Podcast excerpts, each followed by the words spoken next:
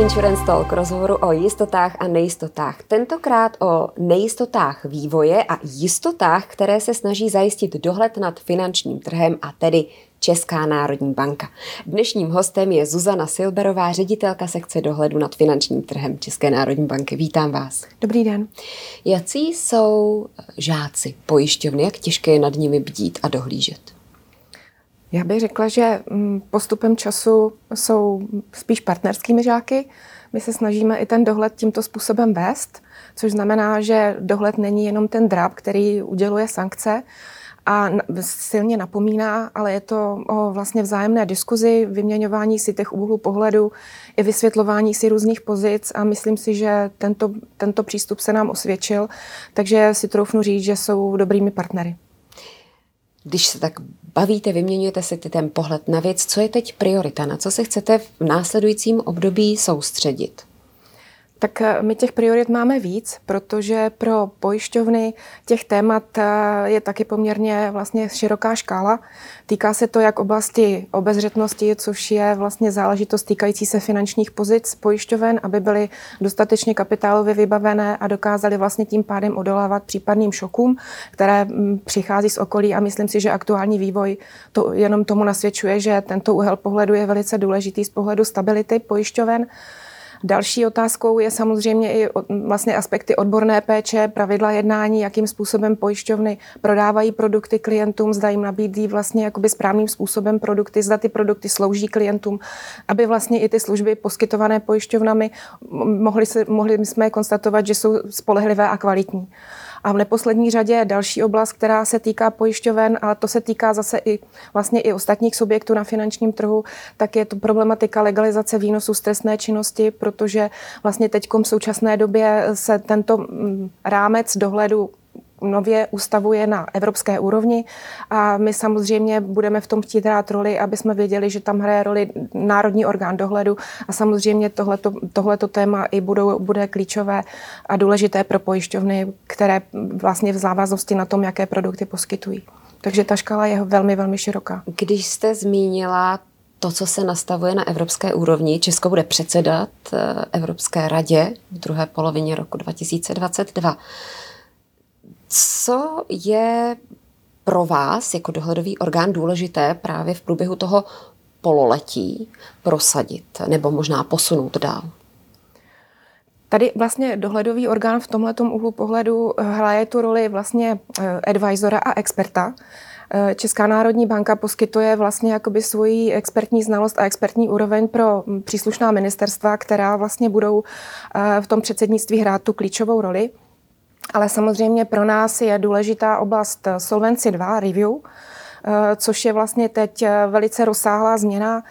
Eh, věnujeme se jí, týká se to řady, vlast, řady vlastně oblastí fungování pojišťoven. Když mám zmínit ty nejaktuálnější věci, tak pro nás je samozřejmě velice důležité, aby tam byl zachován ten obezřetnostní aspekt, což znamená, mm, aby nedocházelo k zeslabování finančních pozic a kapitálového vybavení pojišťoven na jedné straně. Eh, na druhé straně eh, se tam začínají objevovat i vlastně úplně nové prvky, které dosud eh, v oblasti pojišťovnictví nebyly ustanoveny. A to bych mohla zmínit jako příklad oblast ozdravných plánů a řešení krizí. Tady zase mohu, pokud mohu blíže vysvětlit eh, pozici České národní banky a jak, jakým způsobem k tomu chceme přistupovat, tak je to vlastně záležitost eh, minimální harmonizace a aby tam bylo ponecháno více pravomocí na úrovni vlastně národních orgánů dohledu, aby ten příslušný národní orgán dohledu mohl zvolit to nejvhodnější řešení, který, které de facto reflektuje ten příslušný národní trh, protože ta variabilita právě v pojistném sektoru si troufnu říct, že je velmi, velmi široká. Takže že bychom neradi, aby potom bylo používáno jedno řešení, jak se říká, a priori pro všechny. Eh, považovali bychom to za mm, záležitost nežádoucí pro náš sektor a pro náš trh. Další oblastí, která teď je i vlastně jakoby rozpracovaná, je, eh, je IDD, to je vlastně záležitost, jakým způsobem se produkty pro klienty vlastně de facto distribuují a za jakých podmínek a co musí i pojišťovny a příslušní distributoři splnit, aby právě byla zajištěna ta spolehlivost a kvalita, kvalita těch příslušných služeb a eh, vlastně produktů pro klienty. Když ještě zůstanu u té mm-hmm. solvenci, tak eh, dokonce se trošku vrátím k té, která platí teď. Jak se osvědčila za tu dobu? A je skutečně potřeba, nebo ukázalo se, že je potřeba ještě přidat další povinnosti? Ještě přitvrdit té regulaci? Eh, já bych řekla, že Solvency 2 jako taková se velmi osvědčila, že vlastně změna mezi Solvency 1 a Solvency 2 vlastně byla vlastně tím krokem a jako správným směrem. To si myslím, že bylo velice žádoucí, protože eh, Solvency 1 brala pojišťov, vlastně pojišťovnu jako takové izolovaná témata a nepropojovala je. Zatímco Solvency 2 je právě naopak ten přístup, který vnímá tu pojišťovnu jako jednu instituci, která musí fungovat jako systém a musí do sebe ty jednotlivé komponenty zapadat. Takže z tohohle úhlu pohledu si myslím, že tahle ta změna byla opravdu ku prospěchu a velice dobrá, protože to i změnila vlastně filozofii uvažování pojišťoven i vlastně de facto těch příslušných eh, vlastně odpovědných eh, členů představenstvech nebo dozorčírách, případně na těch nižších manažerských úrovních, ale vlastně bylo to o změně celkové filozofie. Takže tohle vnímám jako velice pozitivní směr eh, správným, nebo změnu správným směrem. Když se podíváme na tu revizi, na tu Více revizi... než tři a půl tisíce stránek, vám... není to přeci jen trochu příliš. Já vám rozumím, kam směřujete. A jako na jednu stranu jako vnímám i e, někdy vlastně ty reakce trhu, protože samozřejmě ten názor pojišťoven známe, ale na druhou stranu e, si dovolím poznamenat, že my jako Česká národní banka, jako dohled se snažíme k tomu přistupovat nějak takovým tím pragmatickým způsobem. Takže jsme se vždycky, když se připravovali příslušné změny formulací v Solvency 2, tak jsme se snažili na to dívat eh, tím směrem, zda je tam dostatečná flexibilita, aby jsme i my jako dohled měli vlastně prostor na to, ty požadavky uspůsobit de facto pro, ten, pro tu specifika České republiky, národního trhu a tím pádem i potom se mohli, jsme se mohli vlastně diskutovat s pojišťovnami, jakým, jakým způsobem k těm změnám přizpůsobit, jakoby přistoupit. Současně uh, i vlastně na druhou stranu si troufnu říct, že eh, rozsah regulace je asi jedno z témat, které i mě samotnou trápí. Mám-li být úplně, úplně upřímná, tak eh, možná bych už to de facto zastavila, ty změny, a spíš se možná věnovala tomu, zda tu regulaci, kterou teď máme, tak jak se vlastně osvědčila a pak až v návaznosti na delší dobu, jako ve smyslu získání zkušeností, tak bych se rozhodovala, jaké změny dál udělat. Já Takže, dokonce ano. jsem koukala, že vy jste sama v roce 2017 při zavádění Solvency 2 řekla, že regulace v některých ohledech nemusí být nadmíru rozsáhlá, aby byla efektivní. Hmm. Tak tady, jestli tohle už nejde přeci jen trošku zahranuté rozsáhlosti, která může být efektivní. Uh, souhlasím, ale jako říkám, my se snažíme k tomu mít ten mm, jakoby flexibilní, pragmatický a troufnu si říct jakoby racionální přístup a takhle se snažíme i k tomu přistupovat ve vztahu k pojišťovnám nechceme právě, aby ta regulace byla jako příliš preskriptivní. Ale bohužel jsou naopak zase některé země, které tam tu preskriptivitu jako maximálním způsobem tlačí. Takže vždycky ten příslušný legislativní rámec na té evropské úrovni reflektuje více či méně nějaký kompromis. Takže někde se ubere, někde se přidá. Ale já sama za sebe po, tomhle, po této fázi jakoby solvency, solvency to review, tak už bych opravdu počkala a preferovala bych už prostě jakoby nedělat rychle, nepřipravovat rychle nějakou další změnu, ale prostě jakoby si oskoušet praxi, její aplikaci a až potom se rozhodovat. Mít tam prostě opravdu ten delší, delší prostor na, to, na tu implementaci, protože to jak, potřebují i samotné pojišťovny. by tak měl být ten prostor? Já bych to řekla, trochu si říct v letech. Hmm. Jako přesný počet let bych si, jako si netroufám teď v této fázi říct, ale v letech určitě.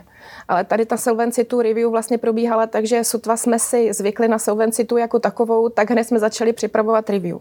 A to si myslím, že vlastně jsme i, i sami za sebe jsme zpočátku k tomu byli rezervovaní, ale bohužel eh, jakoby ty tlaky byly některý, z některých stran jako velmi, velmi silné a komise si to ani nedala rozmluvit. Asi tak jak může tedy v těch současných podmínkách vypadat, to, zdůrazňujete tu flexibilitu, proporcionalitu, jak lze uplatňovat u Solvency tu review eh, právě onu proporcionalitu?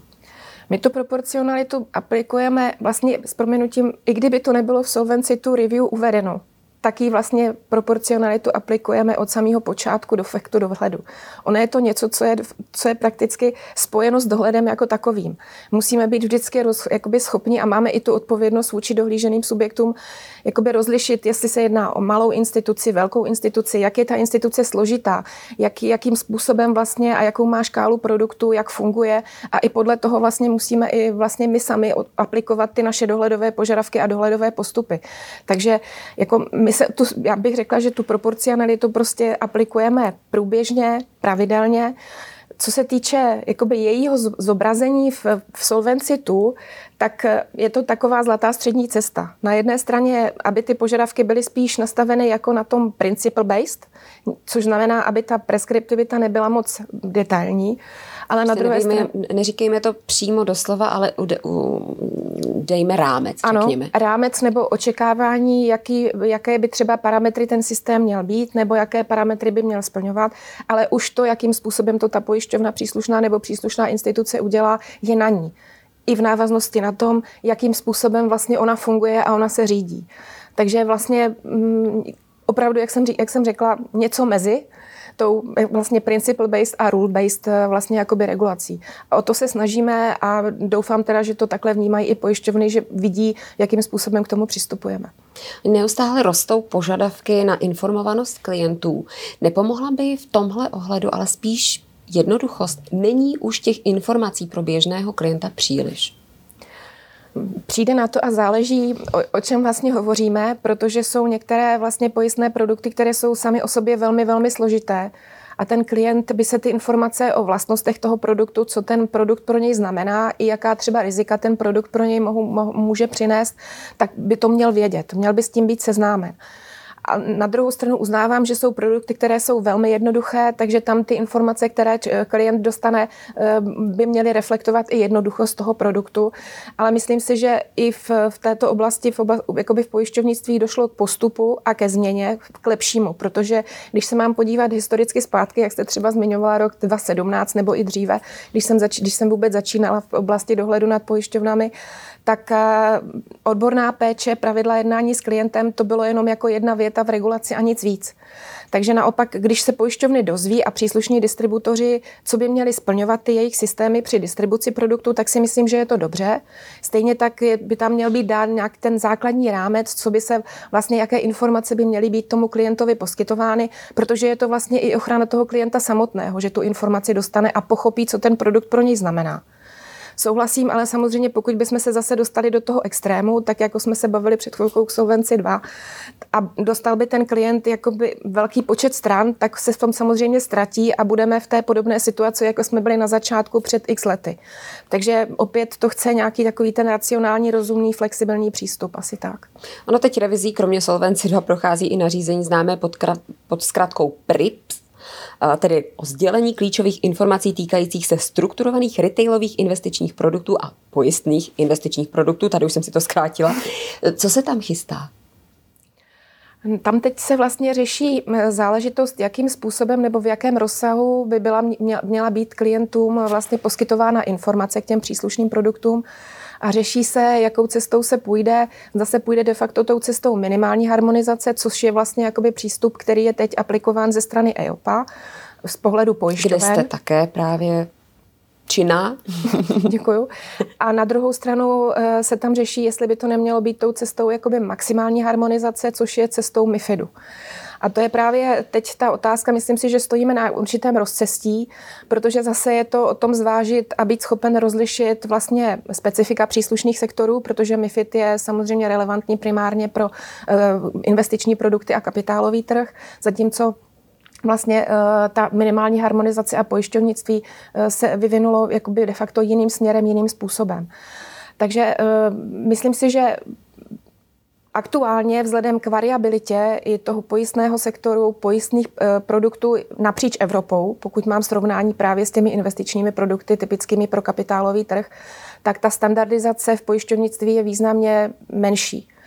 Takže z tohohle úhlu pohledu si myslím, že hledat a tu cestu jakoby maximální harmonizace poskytování informací u, jako u investičních produktů by mohlo být v některých fázích jakoby až kontraproduktivní, protože bychom se dostali přesně do té polohy, klient bude přehlcen a zahlcen informacemi a nebude vědět, eh, jak, které si má vybrat a která ta, která ta informace je pro něj jakoby ta nejdůležitější. Takže které já, informace převládají nebo které názory převládají v EOP právě při tomhle jednání? Eh, na EOP je právě to mixáž těch názorů, hmm. protože jsou opravdu státy, které naopak chtějí tu maximální preskriptivitu a ten nejširší rozsah eh, vlastně těch eh, informací a naopak jsou státy, které se snaží jakoby hledat tu rozumnou cestu ve smyslu, aby tam byly ty základní informace, který, které klient vlastně de facto potřebuje, ale aby ten, ten rozsah nebyl tak jakoby extrémní. Myslím si, že v tom můžou sehrát i jakoby důležitou roli pojišťovny samotné, protože si myslím, že když budou oni sami připravovat vlastně jakoby tyhle ty informace v rozumné podobě a ukáže se, že to funguje, tak je to ten, ten nejdůležitější nebo nejsilnější argument pro to, že se může ukázat, že vlastně i tohle je cesta, jak můžeme naplnit nějaký požadavek a můžeme dojít k tomu cíli a nemusíme volit úplně ten nejsložitější nástroj. Čili Takže, takhle si to dobře chápu, vy úplně nejste pro to sjednocení pravidel podle MIFID 2. Teď, tak, pro pojišťovny. Jako v, aktuální, v aktuálním stavu ne, protože se bojím právě zase té rozsáhlosti. Takže jsem spíš, pokud mám mluvit sama za sebe, tak jsem víc jakoby ten, na té straně vlastně jakoby těch důležité informace, ale aby tam když tak byla možnost i těch národních orgánů dohledu, aby si když tak zvolili oni, oni svoje vlastní specifika podle jejich trhu. Protože chápu, že někteří kolegové mají třeba důvod, proč chtějí ten větší rozsah informací, asi třeba tam mají nějaké specifické problémy, které chtějí tím letím vyřešit nebo je stí, na pomoci, aby už se neobjevovaly. Ale my, když tady ty problémy takové třeba nemáme, tak nevidím důvod, proč by potom vlastně jsme měli volit tak složitý nástroj. Takže myslím si, že ta jakoby samostatnost a schopnost se i rozhodnout na té národní, na té národní úrovni by měla být stále zachována. Čili nastavit na evropské úrovni nějaké potřebné minimum a ano. na národní úrovni ano. už pak moci přitvrdit. Ano. Jak by vypadala evropská regulace, kdyby ji nastavovala nebo, nebo kdyby ji nastavovala Zuzana Silberová? Eh, byla by určitě principle-based, eh, nebyla by tak strašně rozsáhlá, eh, byla by ale doplňována vlastně jakoby komunikací ze strany dohledu, což znamená, aby ten dohled byl vlastně predikovatelný a transparentní, takže vlastně hodně informací by se potom objevovalo na webu jako doplňkové informace ve smyslu v rámci třeba Q&A, dohledových benchmarků nebo úředních sdělení, aby, trh, aby vlastně ten trh věděl, mm, jakým způsobem vlastně má, jsou nastavena očekávání toho dohledu a nebyl potom překvapován při třeba kontrolách na místě. A to bych asi tak řekla, že by to mohlo stačit. a nemuselo by toho být tolik. Jak vůbec, vy jste hned na samém úvodu zmiňovala, co, jak zvládly pojišťovny ty předchozí dva roky, tak teď se vás na to právě zeptám, jak zvládly z pohledu dohledu ty poslední dva velmi neobvyklé roky. Jí ukázala se nám nějaké nové slabiny, které jsme možná předtím nevnímali? Já bych řekla, že se neukázaly jako nové slabiny v rámci vlastně jakoby té pandemie COVID. Tom, tam bych řekla, že pojišťovny zafungovaly velice dobře. Eh, vlastně ta pandemie měla jako jeden velice silný efekt a to je to, že se umocnily přestupy a transformace na digitalizaci procesu. A to je něco, co prochází vlastně de facto všemi sektory na finančním trhu, s kterým se setkáváme. A já můžu říct, že to, to je jako trend, kterým se, kterým musíme počítat, že se s ním budeme setkávat stále. Eh, ta digitalizace teď v aktuální době se jakoby promítá nejenom vlastně do té, do té části kontakt s klientem a komunikace s klientem, ale je to i o vlastně jakoby o vnitřních procesech v pojišťovnách, jakým způsobem pojišťovny spravují pojištění, jakým způsobem i oni sami mají nastaveny interní procesy pro své vlastní řízení, anebo i třeba v rámci likvidace pojistných událostí, tak už vlastně ty nástroje pro digitalizaci se objevují i v těchto oblastech. Takže to, je ta, to bych řekla, že je to jakoby pozitivní změna. Ale samozřejmě teď zase bohužel ten aktuální vývoj, co, mm, co jsme, s čím teď vlastně de facto čelíme z pohledu geopolitického vývoje, tak eh, válka na Ukrajině přinesla nebo možná zesílila jedno riziko, které předtím se zdálo, že pro pojišťovny není tak silné a významné, a to je řízení kybernetického rizika. Protože o kybernetických útocích se teď vlastně slyšíme dnes a denně a pojišťovny musí počítat s tím, že nebudou výjimkou. Právě v rámci EOP, jak jste zmiňovala, tak v rámci těch jednáních slyšíme od kolegů i z jiných států, že i jejich pojišťovny musí čelit vlastně kybernetickým útokům, takže my se k tomu musíme stavět jako dohled a pojišťovny sami jako z pohledu pojišťoven fungujících v České republice, že vlastně je to, je to riziko, které buď to je, přijde, nebo vlastně musíme ho brát jako reálné riziko a samozřejmě podle toho musíme adekvátně nastavovat procesy z pohledu řízení rizika ISIT a informačních technologií. Čili vlastně už nejen důraz na ty technické rezervy a na tu přiměřenost, mm-hmm. tak eh, i právě na tu, když jsme digitalizování, musíme být chráněni ano. i v téhle sféře. Mimochodem současná situace dostává pojišťovny konečně do situace, kdy eh, se nemusí bát, eh, že z konzervativních investic by jim nepřicházely výnosy. Je to alespoň trošku úleva pro dozor, který ví, že teď pojišťovny nemusí chodit do těch rizikovějších investic. Ono je to, bych řekla, i tohle je diskutabilní, mhm. protože to aktuální, aktuální, aktuální situace na trzích ukazuje, že vlastně ty trhy reagují i na informace, na které by dříve nere, ne, jakoby nereagovaly, takže ta senzitivita finančních trhů a jejich volatilita je významně, významně vyšší a ta volatilita se samozřejmě promítá i potom do uh, vlastně de facto investic jejich hodnoty. Takže pojišťovny neustále musí investiční riziko si řídit, ale samozřejmě to, ty naše pojišťovny mají eh, podle našeho názoru vlastně ta rizika diverzifikovaná.